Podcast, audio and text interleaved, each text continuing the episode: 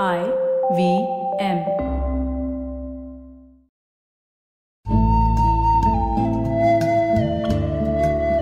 IVM के Hindi travel podcast टेढ़े मेढ़े रास्तों पर आपका स्वागत है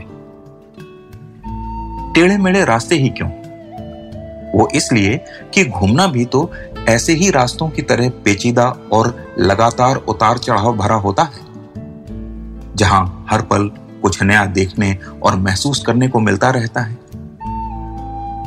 शर्त बस यही होती है कि आँख कान खुले रहने चाहिए।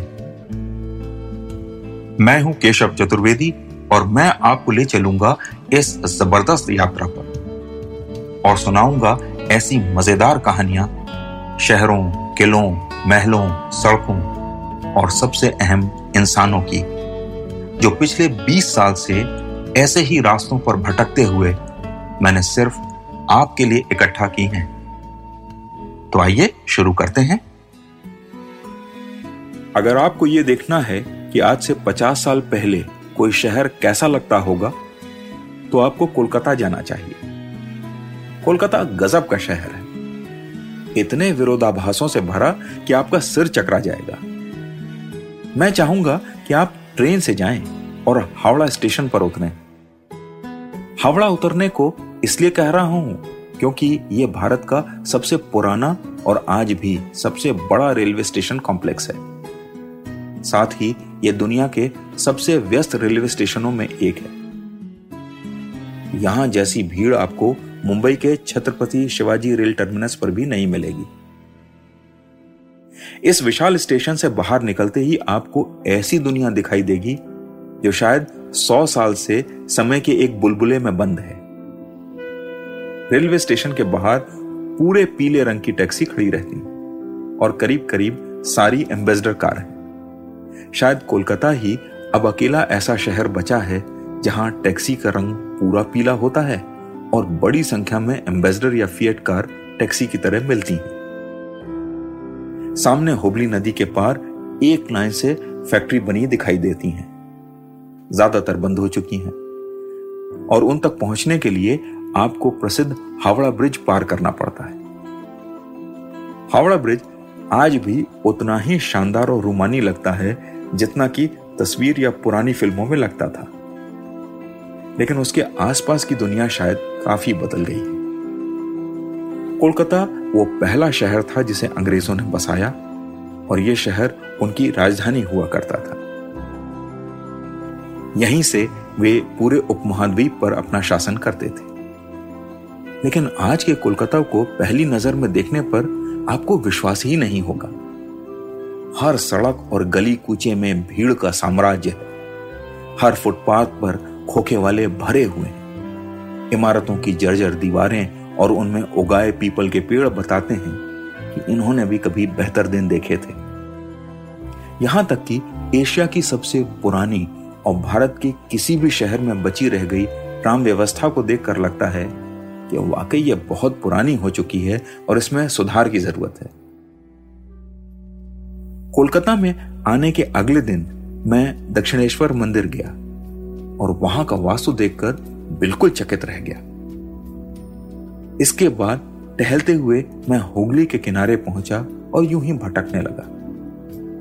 भटकते भटकते एक ऐसे मोहल्ले में पहुँच गया जहाँ माँ दुर्गा देवी की मूर्तियाँ बनाई जा रही थी। मैं चुपचाप उन कारीगरों को देखता रहा। एक छोटे से प्याले में चाय, जिसे वो कटिंग की चाय बोलते हैं, क्योंकि वो आधा कप होती है, और काम के बीच में बीड़ी का ब्रेक लेते फिर हाथ धोकर मूर्ति को पेंट करने में लग जाते। ये उनके लिए काम नहीं, बल्कि साधना थी। शहर में मैं दुर्गा पूजा से एक महीने पहले पहुँचा था। तो गर्मी और उमस दोनों ही बहुत थी। साथ ही भीड़ भी। शुरू में तो मेरी हालत खराब हो गई। लेकिन कोलकाता के लोग और वहाँ के खाने ने मेरा दिल जीत लिया। कोई बड़े शहर वालों जैसी आपाधापी नहीं, कोई बदतमीजी नहीं। आप कुछ पूछिए तो आपको रुककर पूरी तरह जवाब देंगे। और हो सकता है आपने कोई पता पूछा हो तो वहाँ तक छोड़कर भी आ जाए। और मिठाइयाँ तो क्या ही कहने।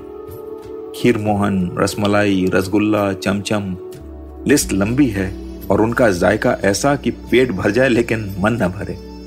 मुझे वहाँ जाकर लगा कि कोलकाता शायद उन चंद शहरों में एक है जो वेजिटेरियन और नॉन वेजिटेरियन दोनों के लिए स्वर्ग है। मुझे शहर में आए दो दिन हो गए थे, लेकिन लोगों की मिलनसारिता और अच्छे खाने के बावजूद ऐसा लग रहा था जैसे शहर पर बदहाली की एक चादर पड़ी हुई है।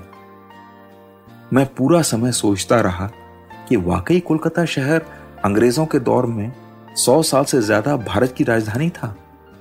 मेरे साथी जिनके यहाँ मैं रुका हुआ था, वो मेरे मन को ताड़ गए। उन्होंने मुझसे कहा, चलो, रात में दस बजे के बाद तुम्हें शहर घुमाऊँगा। कुछ ही घंटों बाद हम फिर कोलकाता की सड़कों पर थे। अब भीड़ बहुत कम हो गई थी। और मेरे मेजबान ने मुझे एक एक करके कोलकाता की वो इमारतें दिखानी शुरू की, जो अंग्रेज़ों ने बनवाई थी।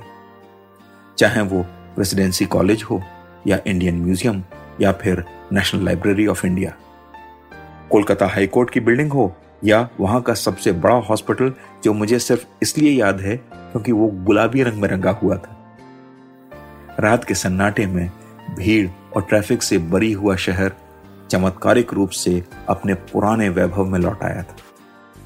हमारी यात्रा का अंत विक्टोरिया मेमोरियल पर हुआ और वहाँ के खुले मैदान में पहुंचकर मुझे समझ आया कि वाकई भीड़ और बदहाली के पीछे आज भी एक ऐसा कोलकाता छिपा है जो किसी भी बड़े शहर को वास्तु की समझ और जीने का सलीका सिखा सकता है।